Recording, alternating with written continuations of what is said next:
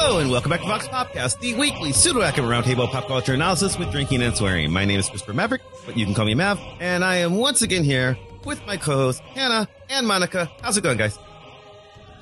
Pretty good. Pretty good. I do have a question for everyone that is not related to our show. Okay. Well, today. I mean, it is because pop culture. Is anyone else being relentlessly bullied by ads for a show called Dear Edward that looks very sad on Apple Plus, or is it just not I don't think I've seen a Dear Edward commercial, but I don't watch Apple Plus a lot. I watch it when someone tells me, hey, there's something good on Apple TV Plus. You should catch it. What's weird is that I'm not watching Apple Plus. I'm watching Peacock and I'm watching Parks and Rec, and the tone is, you know, very positive. And it's just like every commercial, here's some sad mood pop music. Mm-hmm. And here's a show about a kid who survived a plane crash, but everyone else died. I have seen the poster. I just Googled it. I recognize the kid. I recognize the poster with two women and a little boy, and I have not seen anything other than this poster. I did not know about it. So apparently the algorithm loves you, Hannah. I don't know what I've done. You've brought a downer show, I think, to, you know, what was supposed to be a happy, silly episode. Returning to a concept that I invented last year, I think. I don't know. At some point, I came up with this idea for September, I think. Okay. But, well, it was called, Is This a Bad Movie? And we watched a couple of them. We've done one for Under the Cherry Moon. We did a Rocky Horror Picture Show. I don't remember. We might have done another one. We did Jennifer's Body. Jennifer's Body, yes. Oh, yeah. And they were sort of, these are movies that have not the best Rotten Tomatoes score, not the best critical opinions or public opinions. Movies where people say that they're bad, but that one of us has a particular delight for and wants to argue for. And Hannah, it's your turn. Yes. The Princess Diaries 2. Just in time for Valentine's Day, though that was no purpose. Not the first Princess Diaries movie, mind you. I mean, but the second one. Yeah, I will argue somewhat for the first Princess Diaries movie, although, like, at some point we need to talk about the makeover scene in Princess Diaries 1, because it makes me madder than it did when I originally saw it. Like, you rewatched them for this episode. And as did I. About the scene where it's like, women with curly hair are atrocious. You're a hideous beast if you have curly hair. Yeah. And as someone who had curly hair in 2000, I guess we'll just do it now. As someone who had curly hair in 2001 and to this day has curly hair. I was like in 2001 and 2023, right? Yeah. But like I grew up in a household where no one knew how to take care of curly hair. My grandmother was always like, why aren't you brushing your hair? And I'm like, well, brushing it gets like, it's frizzy and worse. And, you know, Reddit, like our curly hair was not a thing. So I was kind of like on my own, and like genuinely the reactions I got in real life were the same as this movie where it's like, your curly hair is bad, it's ugly, straighten it. So I straightened it for a year, like pretty much until my senior year of college, which I still didn't like super know how to take care of my hair, but like instinctually I like had figured out don't brush it. And then like I went to graduate school and figured out how to take care of my hair and figured out that there are people who are literally trained to cut your hair. And so you mean you're saying you learned about salons is what you mean? Yeah, well, I went to salon, but I learned like, curly hair stylists. Yeah, some stylists aren't trained to cut curly hair. There are literally like yeah. So I learned about like curly hair specific products, how to take care of certain different types of curly hair. So you know,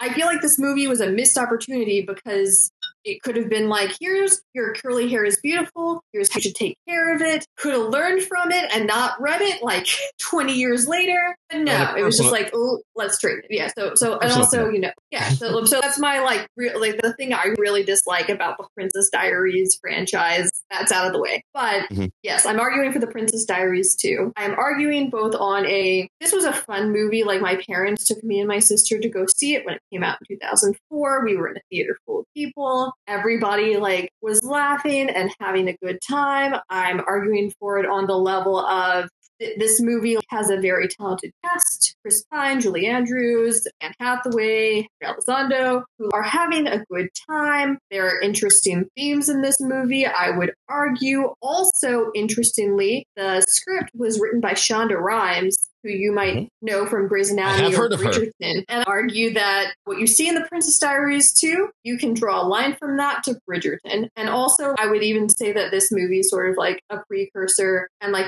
maybe a more big budget version of some of the movies we find super fun in the Netflix Christmas special every year. But critics do not agree with me. Yes, and we'll get into it, but I believe you brought a guest and just you've probably forgotten about it. No, I have not, but I wanted to introduce my guest this way by saying critics do not agree with me. And I also want to talk a bit, I want to talk specifically about some of the things critics said about this movie. They gave it, this movie has a 26% on Rotten Tomatoes. And I want to take issue with how critics reviewed this movie to some degree, because there are things to critique. I mean, I just ranted about one of the scripting choices in the first movie. But here are some excerpts that just irritate me. The Princess Diaries 2 Royal Engagement is unapologetically aimed toward young girls, making this review virtually moot. If you are a prepubescent girl with a 5-year-old intellect, this is a smash hit. If you're not, bring a book. Hold on. Being neither 12 years old nor endowed with X chromosomes, all that held my attention was wondering what in the holy underwear Paul Williams was doing up there. And so I caters to the worst traits in the target audience of spoiled third grade girls. So I also want to talk about, when we talk about this film, how we critique films that are not for quote unquote for us. And by the way, for 30 to 50 year old men is what you're saying. I will say that some women also wrote things that I would call internalized misogyny about this film. And so I wanted to bring on a guest who might be more a fan of Princess Diaries 2 than me and does not fit the demographic of teen girl. Say hello, Josh. Josh, the 12-year-old girl, Josh. Welcome back, Josh. The absolutely not 12-year-old girl. I am delighted to be here. I'm being dead serious when I say I think that he likes Princess Diaries 2 more than I do. Are we going to talk about the books? Because I would love to talk about the books. Have you read the books? I've not read the books. I have read the books. I have read all of the books. How many are there? 10? I have to check. Oh, wow. Yeah, it's a pretty big series. The second one is not related to the books at all. But yeah, Josh is back and has not read the books. But he's read Machiavelli, which relates to The Princess Diaries 2. I'm not kidding. So for listeners who've not heard you in a while, Josh, who are you? Because you actually technically are often here, just no one would know. You are sometimes in the background of a recording. Yeah, so I'm Hannah's partner and am an attorney who has... The running joke was when Hannah was in grad school, I was reading all her books on about theory and stuff and was told I probably should be earning a degree for my trouble. So I went to law school. But I have occasionally been on the show, like talking about pop culture and things, and Hannah trots me out whenever she needs somebody outside of academia to talk about whatever she wants to talk about that week. You are an expert on Genovia. Apparently, yes. I did read the Wikipedia history of Genovia. Very real country, Genovia. And I have my very dog-eared copy of Machiavelli's The Prince here in front of me. Nice. We'll get to that. We'll get to that soon. Mm-hmm. But I think we're starting with the books. Well, I guess we'll start with, the concept of, is this a bad movie? And I'm pretty sure I know where Hannah's going to fall, but Hannah, is this a bad movie? No. I can make the case in several different ways, which, does it bring joy to people? Yes, it does. This is not I was so surprised by the Rotten Tomatoes score because of how beloved this film is for some people. And it's been almost 20 years since it came out and people are still asking for a third one. Mm-hmm. So there's that. It brings joy. Two, what even is a bad movie? People, is it a certain kind of critic doesn't think it plays by the rules of what a good movie should be? I'd say that this is a really good example of the kind of young woman royal, female focused genre. I don't think that something like Twilight's a bad movie because that movie does the best it can with the material and the genre. Okay, I am the biggest proponent of us doing a "Is Twilight a Bad Movie?" episode. I know that I already got to pick one with Jennifer's Body, but the listeners have known me long enough to know what my tastes are, including all 10 Fast and Furious movies. So I'm gonna also say Twilight is a cinematic masterpiece, and I would like to circle back and revisit that at a later time. Josh may feel differently, but we had a great time watching Twilight again. It fits the conventions of the genre. It asks interesting questions, and there is there is talent on screen. Is everything oh, yes. Yeah, there's talent on screen. There is enjoyment by the people who made this film. There is some artistry in this film. This is not Christmas at the drive-in, Mav. It's not soulless, churned out nonsense. I will agree there. I have a counter to that, but I'll do it when I get to mine. Just want to get through the rest of the room, though. So Monica, you're also on team not a bad movie, I assume? So I'm on team, just because this movie isn't for me doesn't make it a bad movie, right? I will own that I absolutely adore the first Princess Diaries movie. Like, it is one of my favorite childhood movies. It is such a comfort movie for me. I would watch it over and over again. I would not have rewatched Princess Diaries, The Royal Engagement. It's Hannah not suggested that we do this episode. I do not hold the same on this. I feel like the dialogue is perhaps written for what feels like a younger audience than the first film, which is a little strange to me, because you would think that a sequel should age with the fans of the original. However, I'm also going to agree with Hannah that, like, this is a really good movie if I was 5. And that's okay. Like, it is okay to make movies that are, like, appropriate and fun for children. Like, children do deserve movies that are quality entertainment, whether or not they make jokes for the adults that happen to bring them to that movie. And that is perfectly okay. And with all of that said, this is still a really good movie within that genre. So I think that's maybe as objective as I can be about all of this, was that, like, I didn't necessarily enjoy my watching experience of Princess Diaries Royal Engagement, but that doesn't make it a bad movie. I'll save Josh for last, because you go positive again. I am very much in Monica's camp, but with the caveat that I didn't grow up watching these. I've seen Princess Diaries 1 once before, and then I rewatched it, this weekend. And then I've seen Princess Diaries 2 only this time. I've only ever watched it for this show. And I thought it, frankly, paled in comparison to the first one. I thought the first one was far better. Did I hate it? No, I thought it was mediocre. And I share the sentiment that it seems to me it felt less smart and less, I don't know, less smart, that's not the right word. It felt less grown up than the first one, which was weird because she's 15 in the first one and she's 21 in the second one. And I think I thought you were doing something more intellectually stimulating, and not, I don't mean for me as a 40-something-year-old man. I mean, I enjoyed the process of the first film a lot more than I enjoyed the process of the second film, because I agree with Hannah. This is not, a Christmas at the drive-in kind of movie. This is a Christmas Prince. It's a Christmas Prince from Netflix. And there's a reason why, if you go and listen to our Christmas special episodes, I like the Christmas Switch movies more than I like the Christmas Prince movies, because I feel like the Christmas Switch movies are smarter and more, there's more for me to be invested in. Does it mean it's horrible? No, I mean, part of me, when we go back to the Under the Cherry Moon episode where I did the, is this a bad movie? On that, one of the big criticisms in all the reviews who complained about Under the Cherry Moon was, well, this isn't like Purple Rain at all. And the answer is no, it is not. It's a different movie. It's trying to do something entirely different. The difference is all the characters in Under the Cherry Moon are different characters, than actors are playing different people than they were in Purple Rain. Whereas in this, they're auspiciously playing the same characters, but I didn't feel like the through line was there. And I felt confused by it. And I felt annoyed by people for choices they were making in a way that I didn't feel annoyed by them previously. So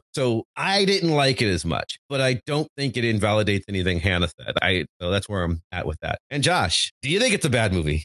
It is a guilty pleasure movie for me. I absolutely enjoy both of the movies. I would agree with some of you that the first movie, I think, is probably the better movie, has probably the better script. The second one, I just enjoy some of the more adult, political stuff that's going on in it. I think the plot is, like Matt has said, was a little, it's not as interesting as the first movie. It's kind of a marriage plot, but Or is it?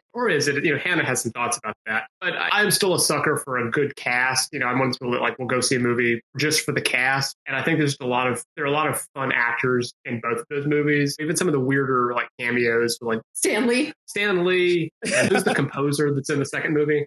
He's like one of the ministers. The composer who also worked on the Muppet Christmas Carol is in the second movie. Yeah. So there are a bunch of inexplicable characters in the second movie. You're wondering why they're there. It's just because it's just cameos from people that are friends of the director. Yeah, Paul Williams. And I just enjoy that kind of thing. It's fun. It's a bunch of cast having a good time. And as long as the script is tolerable, I enjoy that kind of thing. This is not just my luck or leap year. Yeah. There is, I will say, actually, the one thing this movie does better than the first movie is, and I suppose some of you might say, well, that's why the movie is weaker in general, because the focus focuses more on romance in the second movie. The romance in the first movie is deeply unsatisfying if you pay attention to 5 minutes. Entirely. You're talking about the, okay, I guess I'll date your brother? Yeah, that's weird. Yeah. The annoying thing about, because we watched the first one, the annoying thing about that is, like, she has this crush on Josh Bryant in the first movie, the blonde surfer high school dude. For those of you who are not familiar with The Princess Diaries, are there people not familiar with The Princess Diaries? Yeah, they are. Sure. But, like, she has this crush on this, jerk in high school. And then, like, Michael, a quiet guy who happens to be her best friend Lily's brother, has a huge crush on her, and she doesn't pay attention to him until she hurts his feelings. And then at the end of the movie, she kisses him and he's like, but why me? And she says, because you saw me when I was invisible. And it's funny because it feels like that's sort of a moment of not birth for her, because, I mean, yes, she's going for someone who will be nice to her and not mostly a bully who is using her to get fame. But, like, her, like, big moment in the first movie is, I've been really selfish. I need to start thinking about other people. And she then proceeds to be like, I get with you now because you see me. So this is good for me. And I think the second movie does have, and I'm not saying, like, other movies don't do it in a more interesting, complex way, but, like, the second movie does, like, explore, like, what a mature relationship looks like, or why you should have a relationship with a person, like, why should you get married. And, by the way, I'm not going to name the website or do a direct quote, but in 2004, my parents and I went to a church, and the church would, like, consult a certain website about what movies should you go see, and it would break them down by content. And are you talking about the website that does reviews from what movies you should see as a good Christian and avoid as a good Christian?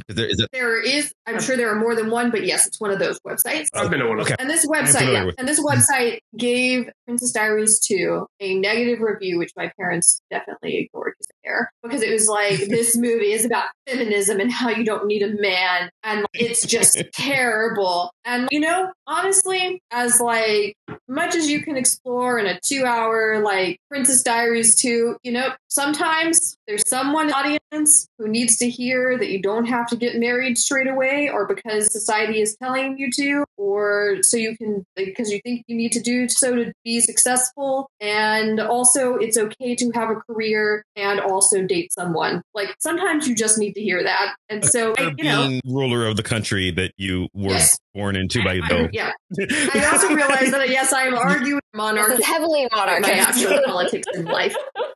Yeah. Yes. But, like, it honestly, kind of in a funny way, I think that kind of undermines it. It's like Machiavelli, which we'll talk about. I actually think that some of the idiosyncrasies of this movie are what make it so fun. Can anyone tell me, like, what a Genovia accent is? Like, can anyone explain to me why they're holding parliament in the palace? And also, there's a chapel with a secret underground, like, tunnel to the parliament, so someone can just, like, spy. It is a beautiful Byzantine chapel, Hannah. It's, a different art style than you're accustomed to. Even though it is apparently a Roman Catholic country, as I've looked up on the Wikipedia page. Oh, is it? Okay. I mean,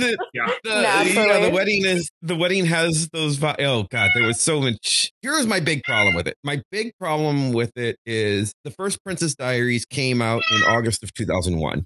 In July of 2001, Legally Blonde came out, so they wouldn't have known about it when they were filming Princess Diaries. And then Legally Blonde 2 came out in 2003 in July, and then this movie came out in August of 2004. So basically, in the time between making the two Princess Diaries movies, they got to see two Legally Blonde movies. And I feel like there was an edict of, hey, let's do some of that. And they got confused as to what movie they were making a sequel of. Because I feel like there was an attempt to adopt some Elle Woodsness, but only on a very surface level. And that whenever I felt like Anne Hathaway was being too much Elle Woods instead of Princess Mia, I got annoyed with the movie by the way, I actually like both Legally Blonde movies. The first one more so than the second. Legally Blonde, you actually. It's not as good, but it's fine. But so I like both of those, and those movies are more popular than that. So I get that, right? I felt like this movie forgot that Mia is not Elle, and just every time she was being a little too much like the character from the other movie, I got annoyed with her and I was just like, no, do your own thing. You don't need to be quite so silly. Like the win of Elle Woods is that, you know, she appears to be superficial and silly and simple, but she's actually really smart. And that's not who Mia is. Mia's character, at least from the beginning, and even from this one, is, oh, well, you know, she's kind of clumsy and she's kind of a nerd, but not really. It's more just expectations. And I felt like so much of that was lost in the second movie to where I wasn't sure who she was sometimes and why I should be rooting for her. And again, does it make it? It's hard to say it's bad. Like I agree with Hannah that the reviews were overly harsh and sexist. I don't think it's 20-something% bad. I don't think it's, for me, it was just fairly mediocre. And that's mostly just because I thought the first one was pretty magical. Again, the first one's not targeted at me either, but I thought the first one was doing some really smart things that I enjoyed more. Well, I will say that the second one maybe does feel more in line with the books than the first one, which was something that I was like, if we are talking like tonal consistency, the books itself never intended to cast Julie Andrews as the grandmother. Mm-hmm. In the books, the grandmother sounds a lot more like my Italian grandmother from Long Island than the regal Julie Andrews, Queen of Genovia. Mm-hmm. Her eyebrows are tattooed on. That is a defining characteristic in which that is everything that you need to know about the Queen of Genovia, is that she has a lot of money that doesn't necessarily translate to class. And the books themselves read almost satirical at they are significantly more interested in also perpetuating stereotypes in which we think about playing princess, right? Like they're so much more interested in this idea of having a sweet 16 and dating and all of these like very saccharine sort of coming of age ideas of what femininity is. And the really nice thing about the first film is that it really pushes back on all of those things in ways that you wouldn't expect, I feel like, for that. Because if we are putting this within conversation with Legally Blonde, right, our ideas of what third wave feminism is and the ways that you can be an independent woman and still pretty, right? And there was something that's kind of lost when you make your entire second film a marriage plot. Even if the end of the movie is still to be like, you can date and have a career. But the fact that we are choosing to centralize it entirely around a romance rather than the idea of a woman running a country is one in which you are kind of losing a bit of the message just inherently, right? Which is something that I'm interested to hear Hannah, you and Josh talk about, because you did bring up that the second one is still more political than the first one. And yet somehow, because it's a marriage plot, it doesn't always feel that way. I will also say that like the first, something I do like about the first movie is like the romance really of the first movie is between Lily and Mia. Like I actually like love how like both of them are a little terrible in a very like a realistic teen girl way. And you know, Mia ditches her true friends to try and chase popularity because I mean that's like what you try and do when you're a teen to some degree, because you want everyone to like you. And Lily is a 15-16-year-old girl who wants to change the world and like, you know, awesome, wanting to support and like the environment. She gets completely nerfed by the second movie. And she does. Like in the first movie, she like is jealous of Mia, and so it's them like working out like things. Like I really love that, and like relationships with her mother and her grandmother in the first movie. Although the female friendship stuff is not lost in the. So yeah, but given that, I felt like the second movie really does Lily a disservice. So Heather Matarazzo, who plays Lily in the movie, I like her a lot, and she's had a very big career. Welcome to the Dollhouse is what she's known for, but she's been in a bunch of other stuff. And then she's in this, in Princess Diaries 1, I like her as a platonic romantic friend is the way that you just essentially described it, Hannah. Like it is the romance plot, but it's not trying to actually make their relationship romantic. It is about their platonic friendship, but it has the beats of a romance plot are sort of moved on to this best friend relationship rather than a can we date relationship. And that was fine and neat. and especially given that they are different people who are differently awkward as teenagers. Fine. But she's in the second movie because she's in the first movie and they needed some continuity. And I'm like, I was just annoyed by her more than anything else. And it's not the actress's fault. It's the film's fault. Like, I felt like she was regressed to the, hey, let me be there to point at stuff and say, oh, you know, maybe are you trying to get Chris Pine and Anne Hathaway together? Are you not? I'm not sure. She seemed to be like, she'd have a scene where she'd go, hey, you know, you're getting married tomorrow. Might as well go have your fun now. You'd rather do that than stuffy bachelor party, right? And then they have the nerve to be shocked when she almost cheats. I'm like, it's like, you just sent her out there for that reason. You helped her climb up the window. I don't think Lily is super shocked about it. I think she's more shocked.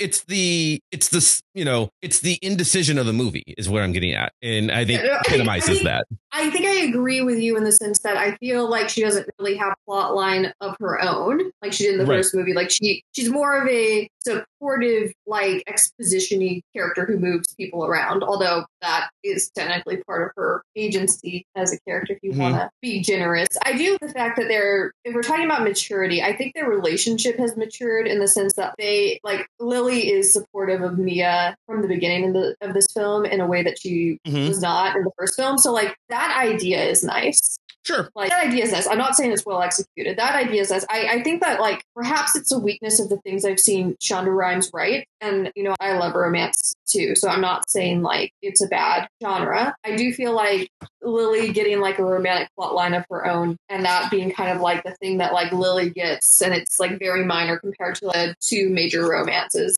Oh, because like the town crier guy, or like I guess he's a security guy. I'm not even sure what he's supposed to be. She likes we're gonna call him a town crier guy because that's her funny brother, for me, right? Like they have the same haircut, and I can't be the only one that noticed that.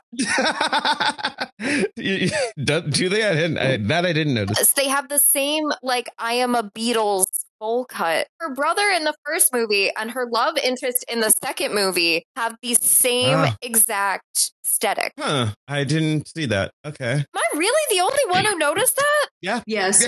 Wait. I don't know what that says about me, and we are not going to dissect it. Moving on.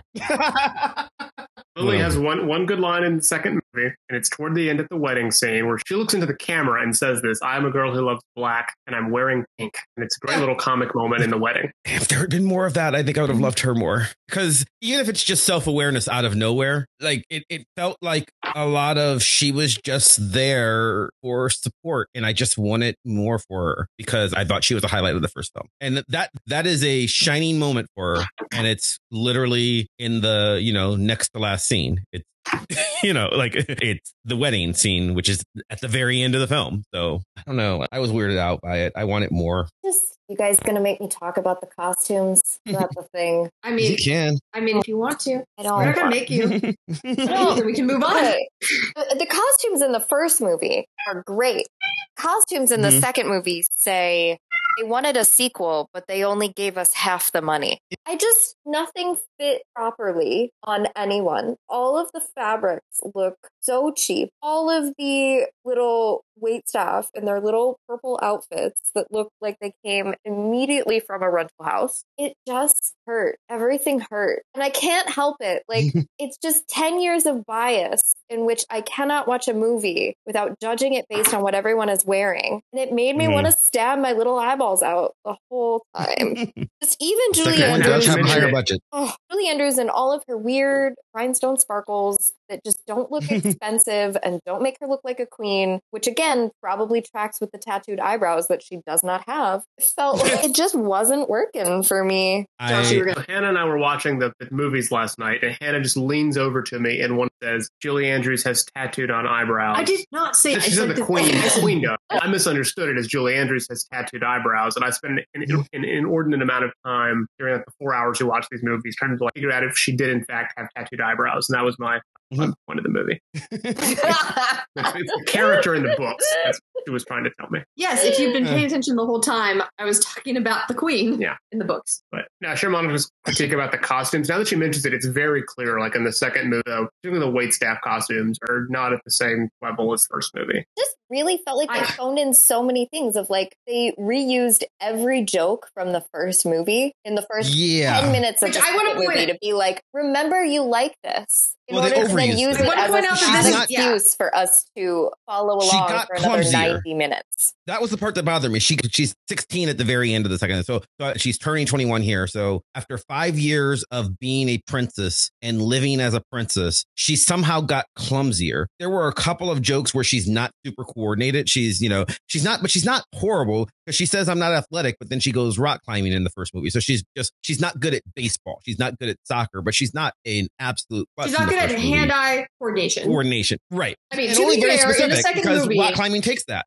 But yeah, like the second movie, she's tripping over stuff left and right. She's dropping things like that. It just becomes, it goes from being a minor character quirk to a defining one. And to her, not everything is her fault. Her horse gets spooked by the villain. This, turn of John Rhys Davis. So like, it's her first time riding side saddle, and give her a break. Yeah, no, but I'm talking about her. I'm talking about her tripping and her throwing things on accident and having the. She has a guy who walks behind her and just catches stuff that she's knocked over. That's a character trait, and I'm like, that's what you get, princess. Climbing down the trellis. Honestly, someone else could have died doing that. She did fine. She's an expert rock climber. She shouldn't be able. She shouldn't fall climbing down a trellis. I mean, your shoe gets caught in a vine. Expert rock climber. She's not an expert rock climber. I mean, we don't know how long it's been since she rock climbed. She might have given it up in the 5 years that between these movies. And she also doesn't have a harness on, or any safety gear. I guess. I mean, didn't like that. I mean, the greatest addition in this movie, besides Chris Pine, was the addition of Maurice the poodle. So double the cute animal fun. Okay. I like the poodle. I didn't like Chris Pine. You don't like Chris Pine? Oh, I do. Chris Pine. I did. And I don't even think it's just an unfair expectation. I wanted to watch this movie because Hannah pitched it as the thing we do for the show. And, Chris Pine's in it. I was like, that's neat. I would love to see Chris Pine and Anne Hathaway kiss. That looks like it might be a fun time. Sure. For me, they had what I would call Natalie Portman, Chris Hemsworth chemistry. These are two very pretty people, both of whom I personally would love to kiss. But when I see them together, I was just like, why is this happening? What do you like about each other? I did not feel any chemistry whatsoever between them in this film. And I was just like, you're a couple? Really? Why? Other than, I guess you're both pretty. And they actually are both very pretty. Chris Pine is a very attractive man. Anne Hathaway is a very, very attractive woman. I did not love them together in this at all. And I was not rooting for them. And I get that he's not really a bad guy. He's just positioned in the bad guy role. But I was just like, I don't care. I mean, you're a little jerky, but not the worst. And I have no reason to be rooting for you to end up together at the end. I don't know that they do. I kind of like that they don't get married. They're just like, okay, we're going to try dating. And I'm fine with that. I'm fine with things didn't work out with the, I'm going to date Lily's brother. I'm fine with that too. But it's like, we're in love now. I'm like, are you? I don't know. And didn't buy that relationship in this at all.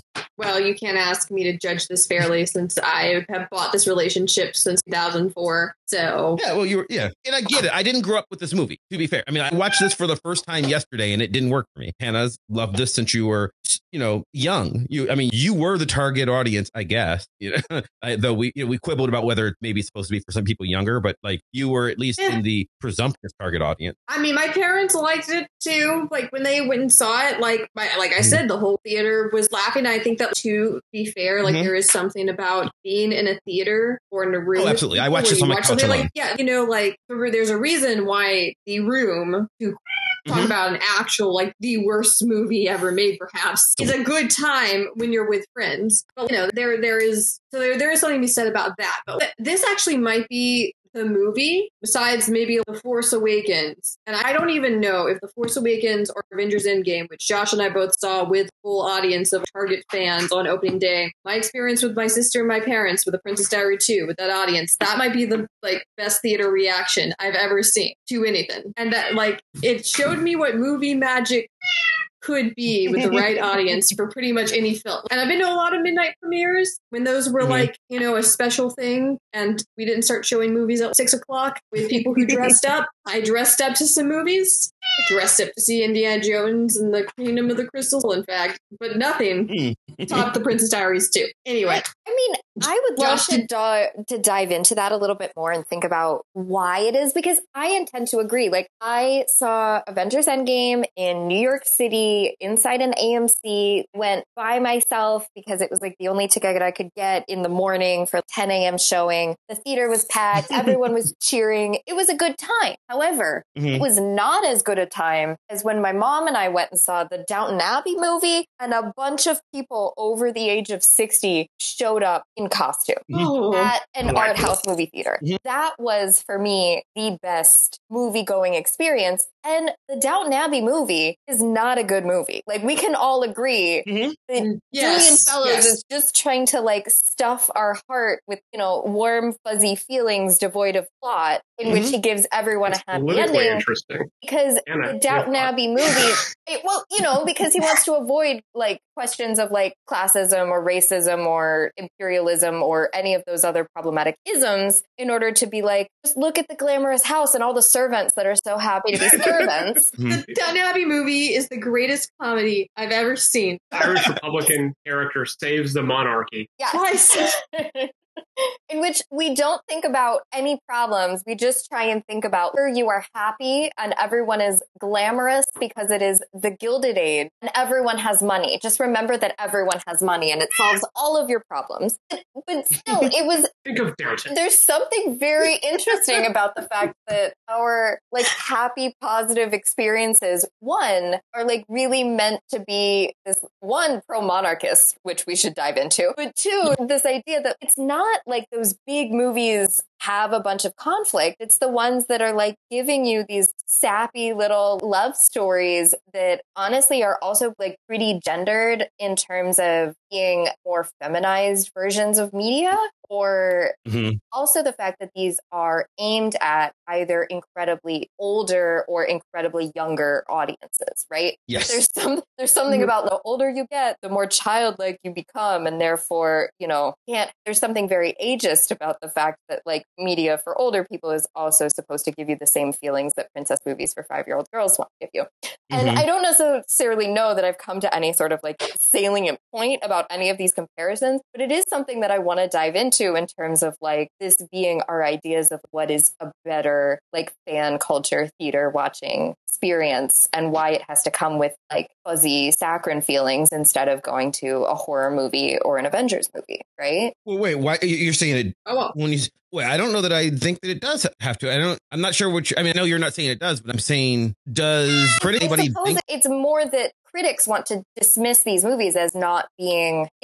People were really down to say that Avengers Endgame was a good movie, right? Avengers Endgame does not come through the 26% on Rotten Tomatoes the way that Avengers Endgame doesn't, but I would... Princess Diaries 2 does. Well, and that's where I'm pushing back. I think Avengers Endgame is... movies than Princess Diaries 2. There are some Marvel movies that are... I'm going to say there are more. Right, that's exactly... I was going to say there are a couple of Marvel movies that I hated. There are a couple of Marvel movies that I hated that I think are worse, and I thought that they were given... So, and I was specifically going to say Multiverse of Madness. I thought Multiverse of Madness was given a much bigger pass than it should have been. Now, I agree, Princess Diaries 2 shouldn't be 26%, easily a 40% movie, but it is a far better movie than Multiverse of Madness was. Multiverse of Madness was garbage, and I think that there is a pass given to them because they make a lot of money more than anything else, in a way that, like, I think it's giving a pass to the Marvelness of it, specifically the Marvelness of it, as opposed to the genderness of it, because the genre-ness of it, because compare this to the worst of the DC films, like a Justice League, or I think those are in that same genre, and they're just garbage, and the critics are not afraid to say, this is just garbage, Snyder Bros be damned. And that's kind of where I'm, like, pushing back a little bit. Now, I mean, I think there's something to what you're saying, in that Multiverse of Madness, I think, was just given a pass in a way that, I don't know, Eternals wasn't. Eternals was a much better movie than Multiverse of Madness, even though the money and again, better is... This is me me talking as a critic now, right? I enjoyed Eternals far more than I enjoyed Multiverse of Madness. So no, it's hard. It's a hard statement because I'm also wondering about other things like Downton Abbey, I think is, you know, acclaimed. People love Downton Abbey. It gets reviews. Well, yeah, it doesn't make as much money, but it's much higher. But people love the Downton Abbey movies. The critics do. But Monica is right that like there is gendered and ageist talk about Downton Abbey. And I also like want to get back to Monica's point about like romance and like how that and like this like fluffiness and how that plays into things. And that's why I think Josh and I might argue that this is the more political movie, and it's not despite the romance, it's because of the romance, because, and I'm just leaning into my 19th century studies self here, like pretty loads of 19th century scholars would tell you romance is political. I've made this argument too many times on this podcast, some of you might think, but like this film does engage with politics. Some of it might be a little bit by accident, but technically you could make an argument that this film argues for an independent Puerto Rico. Like, it does. I thought we would get to. Yeah. He says, I have a diplomatic immunity in 47 countries, including Puerto Rico. Yeah. This is a unit which Puerto Rico is independent in its own country. One could say. I don't know that it is. I look at the universe where their country does not recognize United States sovereignty over Puerto Rico. Yeah. So if you're not familiar with the movie, joke is actor Hector Elizondo is playing the character who says that line, and he is of Puerto Rican descent. So he also appears in all of the director's films. Gary Marshall. So it's like an in-joke in this movie. Well, but also, Josh, would you like to talk about Machiavelli? You've been waiting this whole time very politely. Oh, yeah. Cue it, set it up. All right. So one of the actors we have not really talked about that is new to the cast in the film is John Rhys Davis, who you might know from Indiana Jones, The Lord of the Rings. And he plays the villain, who is Nicholas, Chris Pine's uncle. And he is scheming with Nicholas, who really, like, Nicholas is a good-hearted person who really just cares about Genovia and like his dead father's wishes, and that's why he's willing to go along with his uncle's plan and doesn't know about his uncle being sneaky and like almost killing Mia when she's thrown off a horse. But it's, you know, a Disney movie, so there's no real threat of death. So unless you're a mom, if you're a parent, parents die in Disney movies. That's right. Yeah, true. Well, unless it's The Princess Diaries 2, where there's no threat of death. So there's this scene where Nicholas and his uncle are talking, and Josh. Oh, so there's a very funny scene. This is one of the reasons I love this movie, is that there's a bunch of character actors like chewing scenery, but it has a bit where he talks about Chris Pine's character. You're named after Niccolo Machiavelli, and therefore you must be like Machiavelli. And it is better to be feared than loved. And you have to take control of the country and use all these like deceptive strategies, like throwing a rubber snake in front of a horse, or cheating at darts. Or doing all these different things. Could they really not get a real snake? These various underhanded stratagems to usurp the kingdom. And there's literally a portrait of Machiavelli on the whatever reason. And the movie doesn't do very much with this other than like snake throwing gag. Well, also like originally Nicholas expresses interest in Mia because his uncle's. Yeah, but it's like this. The writers deliberately bring in Machiavelli and a political angle to it. It's underwritten. But we might argue that Nicholas comes around to thinking against Machiavelli. Yeah. And I have a particular interest in Machiavelli, competitive and undergrad. And people know the quote, it is better to be feared than loved, which supposedly comes from Machiavelli's The Prince. And that's not actually what Machiavelli says. It's a misreading. But I just think the movie kind of sets up this paradigm of Mia is this kind of interesting but beloved character. She's really trying to win the affection of the people. That's kind of the whole goal of the movie. Chris Pine is maybe trying to do this weird Machiavellian approach to steal the throne. And I just think it's interesting because the movie brings this up. And Machiavelli actually says in The Prince that in chapter 17, he has this whole chapter on like cruelty versus mercy and whether it is to be loved or feared, whether it is better to be loved or feared. He has these delightful chapter headings. And he has a chapter where he talks about, it's not whether it's better to be feared than loved. He's writing in the context of a new prince who has taken over a principality, is trying to kind of win over the people. So this would be the concept of Genovia, right? Because the queen is going higher, and either Mia or Nicholas or the Von Trocken family, who are minor characters in both movies, who no one seems to like, would take over the throne. And there's the movie, if we talk about the books or maybe like a satire of Machiavelli, there's this whole kind of pop culture idea that Machiavelli's The Prince is a kind of satire of monarchy, but that's kind of been debunked by scholars. But in his work, he talks about, you know, whether it's better to be feared than loved. What he actually says is you need to win people in some way. The prince must make himself feared in such a way that he's not gain love, but he avoids hatred. It's basically kind of like being respected. And he's talking about, people have misread this as it's better to be feared than loved. But what he actually is saying, it's better to try to win over the people in some way. And if you have to choose between the two, fear or respect is better. And Mia seems to be trying to embody this. Like, she tries to win people. She has a scene where she has the parade and she wins over the orphans. The movie's really obsessed with trotting out like the stable of like young Disney actors, like the Breslins, the Spencer and Abigail Breslin. Yeah, she went from like this to Zombieland a few years later. And so that's what that is, which is one of my critiques of the movie. It spends way too much time with these secondary and tertiary characters that are little relevant. But, you know, Mia does all these acts where she like wins over the people bit by bit. And Nicholas kind of even comes around to this. They all begin to respect her. And just to some degree, wouldn't you say that she does kind of instill fear in them at the end whenever like you're in Parliament, because she stares them down. But not too hard.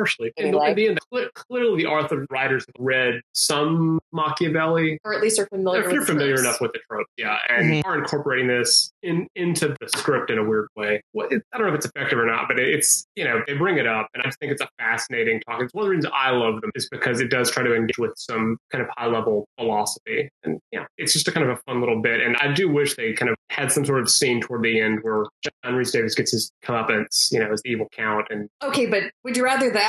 Or would you rather watching Chris Pine ride an old antique bicycle down the road? That would be my favorite scene of the movie. Really? We have our enjoyment, Mav. It's fine. You can ride the bicycle. But if we have no bicycle, we have your grandfather's bicycle. Cue some like classical music and like a penny farthing going down the road. I thought that was funny. My problem with it was he got off of it as soon as he possibly could. It's, there's a horse. I'll trade up. Just ride the bicycle the entire way. Commit to the bit. That was my problem with it. I read it. I enjoyed getting to know the random Genovian who is so obsessed with the royals and like the lords that he knew that Lord Nicholas was on the bicycle, was narrating it to a friend. From afar is Lord Nicholas. He approaches. Yes. We'll give him my horse. I didn't want him to get the horse. I wanted him to commit to the bit and ride the bicycle the entire time. We enjoy our own little bit. I wanted more about culture. So the question people get chickens for their tables. Yes, Kitty. The pear is apparently a very important crop. Also, what greatly amused me is that Gertrude the housekeeper was stuffing pear popcorn in the chair when she was watching the Viscount get thrown out of the wedding on TV. Just very, like, there are little things that are very amusing. Also, speaking of love, I do appreciate in both movies that Julie Andrews gets her own romantic plotline, because, like, this is like before, you know, 80 for Brady and like the book club movies. And don't get me started on 80 for Brady. We will not. So we did watch the trailer, and you know, movies like the movie Dev Patel. Imperialism. No, Imperialism, Old People. Oh, yeah, with Judi Dench. Oh, the Grand Exotic Marigold Hotel. Yeah, so Marigold Hotel. Best Exotic Marigold Hotel. Yeah, so like there are loads of movies now that are at least like in like the zeitgeist where like it's like people over 50 find love. And admittedly, it was, you know, like 2004. So like I'm sure there were some and I just didn't know because like I was a kid and I wasn't the demographic. But it was nice that movie that was like, right? There's like On Golden Pond and Calendar Girls. Like you don't get a lot of options for some version of, because you're right, when we get back to our ageism and Downton Abbey, it's like old people don't fuck anymore, and that's not fair. That's not nice. I mean, Cocoon is weird, and that like, are they older or are they not? There, it's a thing, and I think Hannah nailed it in that, you know, are you looking for those movies when you're 10? You know, so I think there's that issue, but there are more of them now. Jane Fond's going to make this happen. Yeah. So, you know. Yeah. So like 2004, you know, it also, I think, was nice for in a target demographic for these is kids, perhaps 30-year-olds who were kids, teenagers when these originally came out. It was nice to be like, oh, mm-hmm. yeah, I guess your life doesn't end after you're in your 20s, because mm-hmm. especially like in the place culture I grew up, everyone was, if you don't get married, like right near, like right after you graduate from college, like how will you ever find someone? Like what, you know, your life, what will it be? Will you be all alone and will your eggs rot? And you know, things have changed since then to some degree, but like people still hear this stuff. So again, as like simple as this message was, and like as you know, mixed, I would say this is like the greatest feminist movie of my life. I think it can be meaningful. We never know what like becomes meaningful to us. Like mm-hmm. I keep talking about The Nanny when I was like in the single digits and how that made me pro-labor before I knew what pro-labor was. So you know, you never know like what people are like picking up on when they're watching this. And if the positive thing is, hey, maybe you shouldn't just marry someone because they tell you to. I just want people to let us know in the probably me needed to hear that. Go ahead. I just want people to let us know in the comments if you want us to do a show on old people movies where old people find, because they're just, I mean, I think it is fascinating because I think people probably have this understanding that, and I am not saying Hollywood's not ageist. Hollywood is hella ageist, and there are certainly fewer roles for older people, particularly older women. But it is not the case that like 80 for Brady is just inventing this, because so Grumpy Old Men is a movie from 1993. Like this goes back, and like, and it's always been a thing to where people have been where we keep doing these roles where we'll have love stories for former big name actors who are now doing these films in their twilight years, and people have always sort of pushed back on them as, oh wow, we're making movies with Sophia Loren still, you know, or something like that, or you know, Lena Horne still making movies. And it was like, yeah, Lena Horne kept making movies. So I think that those things they're out there, and we should probably do an episode on it. I mean, an episode on old people. I do wonder too. Or an episode on old people fuck movies, because you know, it's different. Old people fuck movies. Yeah, yeah. I mean, I definitely mean old people. You know, old people fuck movies. Old people romance movies. Like it is a thing. So not a movie. But at this time period, it was always, oh my God, Golden Girls is a movie. As a TV show, how innovative. And it's like, because, oh my God, they're having old ladies have sex. And it's, well, not really. And by the way, they're the same age in those, and they're the same age in that TV show as the women in the Sex and the City reboot are now. Like that, they're not ancient. You know, we look back at them like they were ancient, but they were, you know, 50 something. They were like 50s and 60s. And I do think that's an interesting topic. I agree with you that I think that the Queen and Joe's relationship in both of the films together is a highlight. I do think that there's a weirdness to the plot of the second movie in that Julie Andrews, she's always Julie Andrews, but the Queen Clarice could just, you know, stop the entire drama of the movie by just not abdicating. Well, I don't think so. Because I thought about this actually as I was watching it. And I think the issue is that like she's not royal by blood. Right? No, I know that. That's not what I missed. I think that the issue is like the line of succession. Mm-hmm. So now that Nicholas has turned 21 and has appeared, and like the Viscount's petitioning for Nicholas to be placed in the line of succession over Mia. The issue is that they're both 21, and he is eligible under the law to take over the throne right at that second. Mm-hmm. And Mia is 21, but she's unmarried. So like she's not qualified, and Parliament will disqualify her if she doesn't get married within 30 days. So technically, yeah, Julie Andrews could put it off. But I think that even if she put off like her if Julie Andrews put off abdicating, it wouldn't matter. It would just delay Nicholas taking over. No, that was my issue.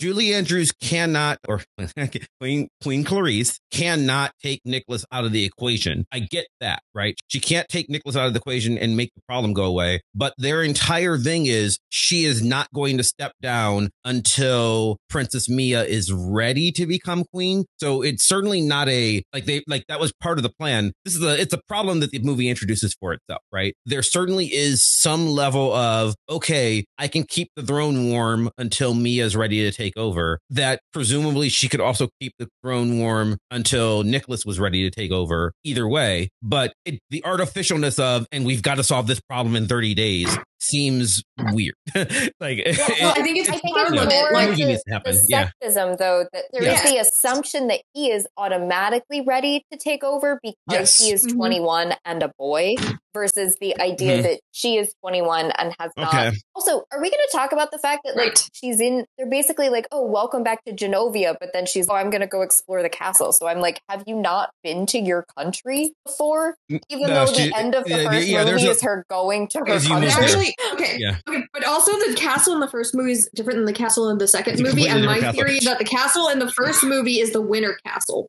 There are a lot of rooms to explore. They've remodeled her suite. Yeah, it's very disturbing to see that when you literally finish the first movie with them flying into Genovia, and then you start the second movie with them flying into Genovia literally 30 seconds in time. There's 30 seconds in time for me watching those two shots, and it's like, those are not the same place. It's not a plot hole. The second movie establishes there are two castles. I think that's like you were staying in the winter castle. There we are. Sure. All your plot problems are solved, Mav. I've solved them all. And apparently one of the castles is used as a residence for the members of parliament as a perk. Yes. Winter castle, there's a whole plot point about it. But it's going to be an orphanage.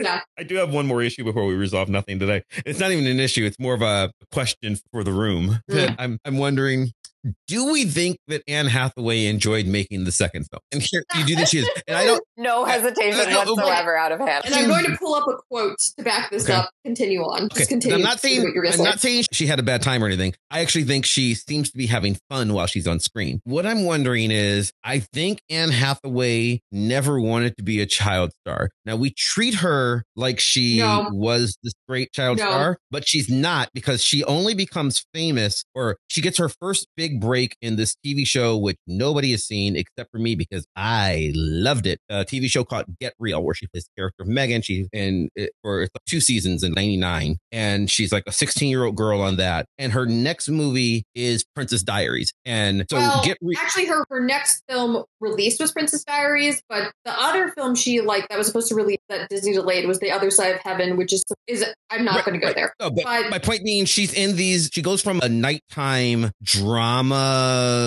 Smarter than a CW show. Get Real was very much a cross between a Fox era 90210 show and a Picket Fences or a Friday Night Lights. It was going for that vibe, like a Friday Night Lights vibe. I have the answer to all of your questions, I think, Mav, in this quote from Anne Hathaway. Okay. And this is from 2004, so Princess Diaries 2 time. In terms of the princess role, there is only so long that you play those as a young lady before you start feeling really ridiculous. They are so much fun to do. I figure I might as well get the most out of them while I can. They'll go off. And now remember, everyone, what she won the Oscar for.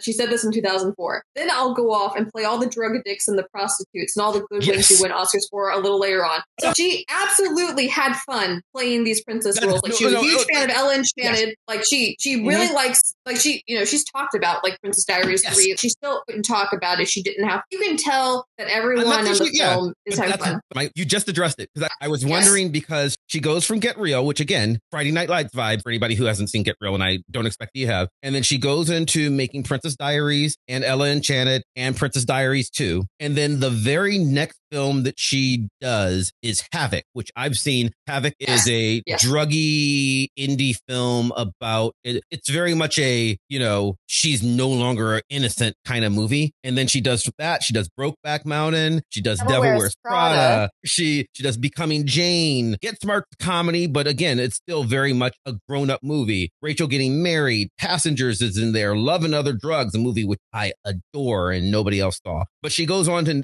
she goes from making these Princess Diaries movies to making adult movies, and just trying to she goes from a fun role where she looks like she's having fun to chasing an Oscar, like literally the very next movie. It's like, okay, we're done being a kid. Let's start chasing Oscar roles. And you know, she's like just working her way towards Les Mis, you know, that's what she's doing. I find that really interesting about like her career trajectory after this film, because this is the last kid role. And now she's 40 now, so she's not going to be making, like, maybe she'll make a Princess Diaries 3, but it will have to be more grown up because, you know, she's 40 now. So.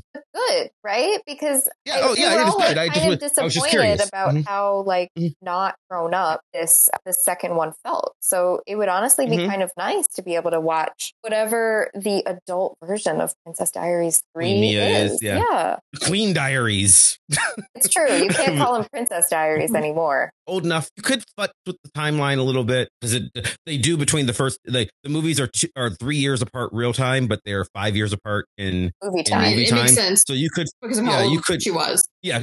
She was playing a much younger, well, not much younger. She was playing a few years younger as a character. She was like 19 when she films it, 18 or 19, and she's playing a 15-year-old. So she's playing a 21-year-old in the second one. So, you know, she's 40 in real life. If she were to make this at 45, you could have her be a 40-year-old woman with, you know, a 16-year-old daughter who's trying to, you know, well, you've got, you know, trying to put her through the, I know what it was like when I had to start taking on princess duties, but her daughter would be like more, you could do something interesting, I suppose. Like if you wanted to keep the Princess Diaries concept, or you could just go to Queen Diaries. See the other way. I mean, in the films, because, you know, the books like are actually Mia's diary, like her diary entries. But, you know, the movie, like the reason why they're called diaries is because the books were called the Princess Diaries. The diary aspect is like paper thin. It's like she gets a diary from her father in the first movie. In the second movie, she like writes in the diary.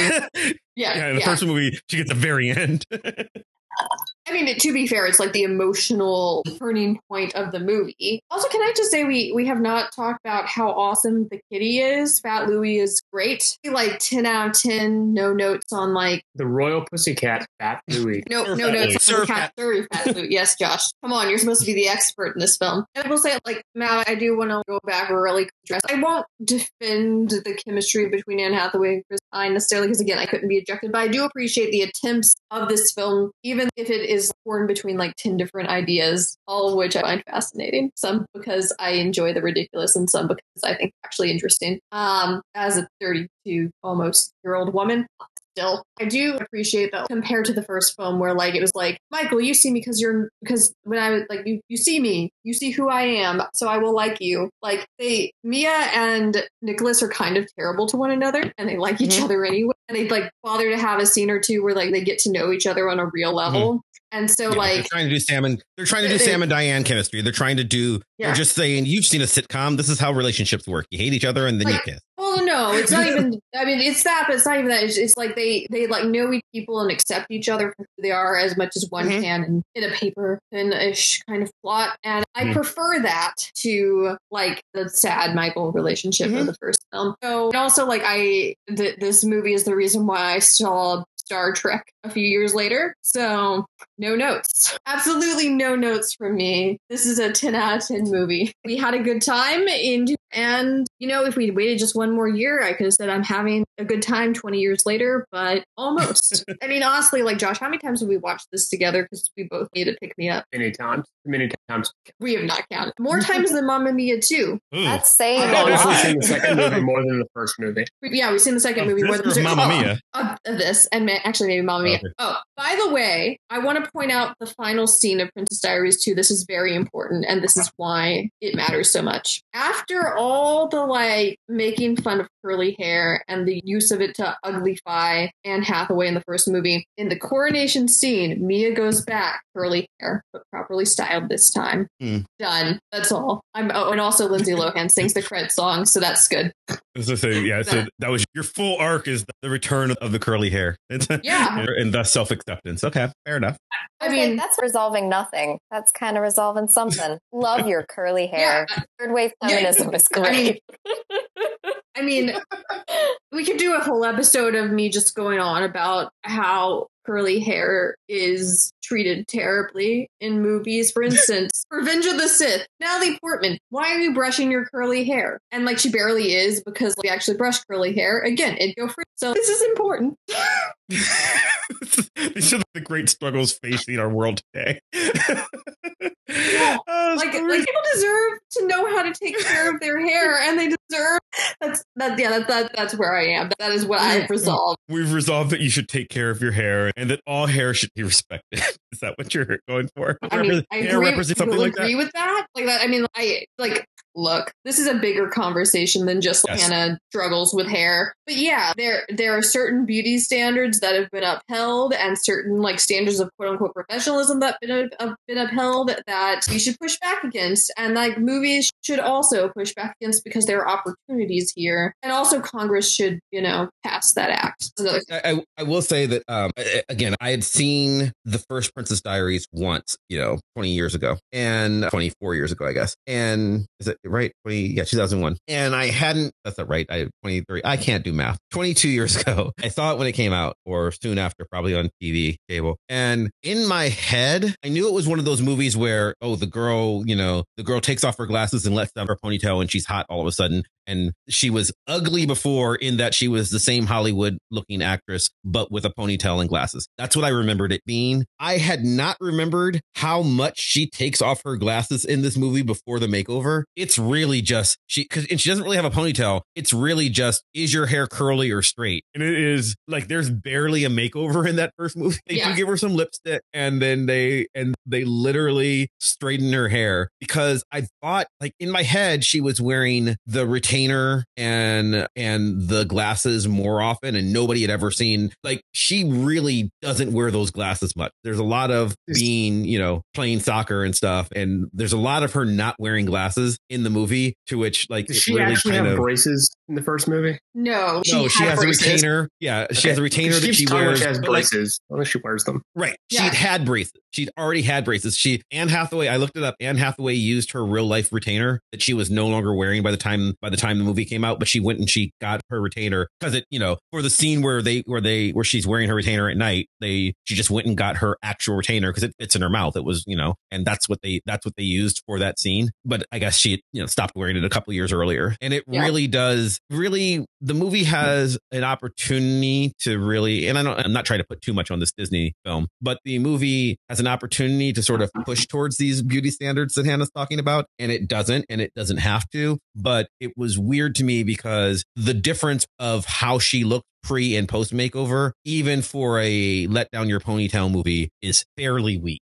They did not do enough to make her look. And I mean, I kind of appreciate that they didn't go to the ridiculous, oh my God, she's hideous, she's got a ponytail, other than the Mean Girls saying stuff like that. But it's extremely minor, the visual difference. And I will say, that like, obviously like conversations about hair and all the and like all the things I brought go way beyond like this movie or me and, have a lot of like intersections with like racism and even just what, like how movies get made. Like, I know that, Black women in particular, actresses have talked about how there's someone not on set who can do their hair. So this is like a real thing. And this is, minor compared to some of the other stuff, but it contributes to a really harmful narrative. Bigger movies do contribute really harm narrative, and there are a lot of movies that I think if we went back and looked at, Josh and I rewatched Miss Congeniality, like there are lots of issues there, there's always not. I don't actually think. I think Princess Diaries like avoids this, but there's a lot of jokes about diets. Like there's a. I remember rewatching The Nanny. There's a lot of like fat phobia in The Nanny. So that's a different conversation for another day. But, as far as makeover movies go, what if we got rid of them? What if we didn't do this, though? I think there's value in them. I think it's good. And maybe let us know in the comments. Should we do an episode on makeover movies? Because I think that there are interesting things to say there. As the fashion historian, right? Yeah. Like I want to push back. Hey, I think if your makeover movie is perpetuating harmful stereotypes about the limited definitions of what beauty or glamour could be. Yes. However, let me clarify. Yeah. There is something incredibly powerful about a makeover in which someone is actually able to actualize a positive representation of themselves for the first time or something that feels closer to who they want to be. And so let me clarify. Yeah. I want to say like things like The Prince Diaries, we shouldn't do. It's not about, hey, let's like teach you how to take care of your hair. Let's change your natural hairstyle to be straight because that is the best princess hair to use the term. And but something like Miss Congeniality where the makeup scene or the makeover scene is like really intended to be comedic. It's intended to be extreme as part of the joke. And she talks about how uncomfortable, unhappy, et cetera, et cetera, she is at the end of her makeover. So that's a scene in which like a makeover works for me because it is overall serving a narrative in which like she does not actually see herself as a better, more positive like person. She feels fake and ridiculous at the end of it. And like, that's the point of that makeover, right? So there are other movies where like you go through a makeover and the character has like a very positive reaction to the way that they look because it is closer to how they themselves have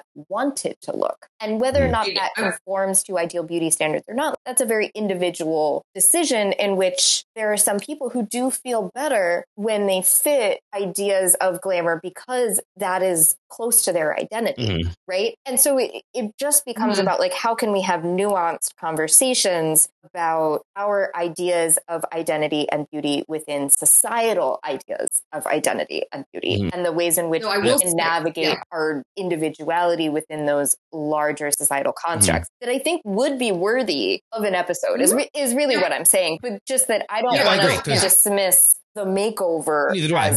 I agree because the one I will say Christmas Congeniality is because the reason why I'm mad about it is they have, it seems like I once again complain like they have to have like romance in certain films, but they underserve the romance, much like Princess Diaries 1. The love interest in Miss Congeniality does not pay attention to her till she gets her makeover, and he's a full dud. But you know he's a dud. It's not really a romance movie between her. This is I need to own that I love Miss Congeniality. This is one of my top five favorite movies. I do too. There's so much more romance between Gracie Hart and Michael Caine. Like they have so much more chemistry. Yeah. And her, like, makeover coach. And it honestly, like, in some ways it's a romance, if we want to call it that, that makes sense between her and Eric, because people do date a lot of duds, particularly like jerky, like misogynistic men.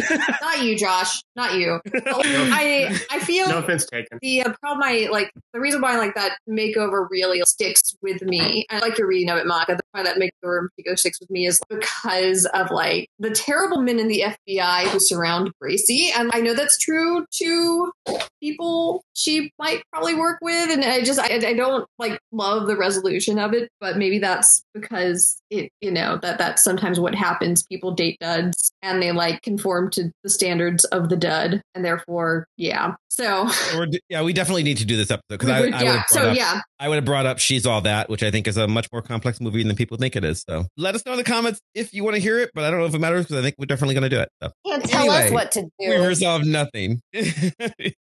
Or do tell us what to do, because sometimes we have trouble coming up with topics, but I think that's one that we should do. So anyway, we've resolved nothing. We've resolved that. We've resolved that makeovers are complicated and we should talk more about that, I guess. Also, I was going to say, also we can talk about another teen movie starring Chris Evans, which my mother I absolutely will talk about Not Another Teen Movie, which is a brilliant film. Not Another Teen Movie. Which my mother thought was, she thought it was She's All That, but it's not. And I believe the rating is different by one. So I got to watch a much more crude movie than otherwise.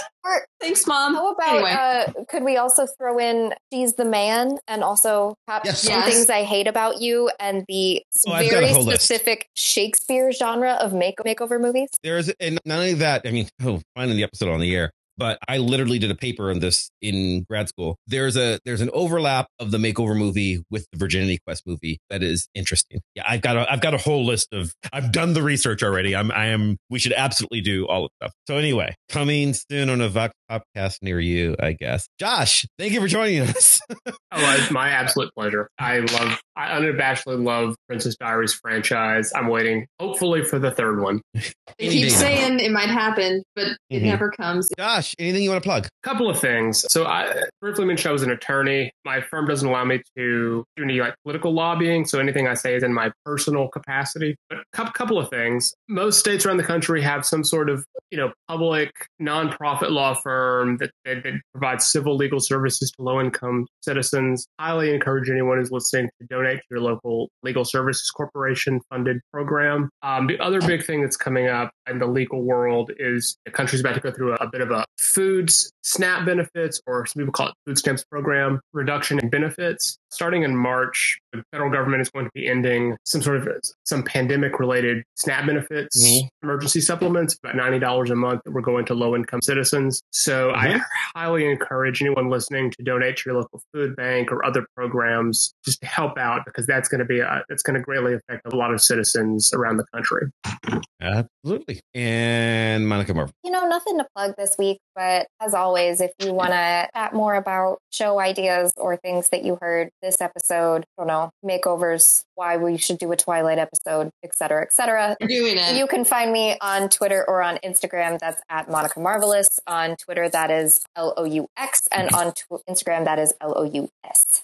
And Palindrome Hannah. Donate to your local abortion, because I've read tweets from many abortion funds around the country, and it's only the beginning of February. And some are just like being overwhelmed with people who need help that they're, you know, like way past like their expectations for what the monthly budget allows. So any bit helps. Abortion and reproductive health care rights are still under attack around the country and still face limitations. So every bit helps. You can you work out, you know, like a small like monthly donation if that's easier for you, or one-time thing with your local abortion clinic. They do great work. And just to add to that, I'd also suggest looking for any local American Civil Liberties Union or ACLU chapters. You know, they also take donations and do a lot of work in that area. Very cool. And as always, you can follow me on Twitter or Instagram or Facebook, all the places, always at Chris Maverick. You can follow the show, all those same places, at Vox Popcast. You can follow the show's blog at www.voxpopcast.com, where we post about whatever we're going to be talking about next week. We've got some interesting shows coming up.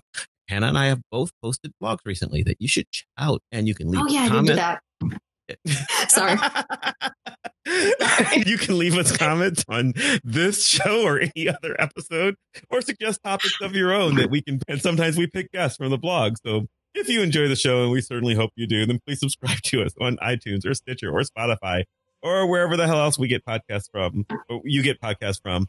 And do us a favor, leave us a 5-star review. That really helps us out, especially if you leave us a 5-star review, not just a rating, on iTunes, Apple Podcasts. That boosts the algorithm, makes us more popular, and makes me feel all warm and fuzzy inside. I would like to thank Maximilian of Thoughtform Music for our epic theme song, building ever so more epically and playing us out.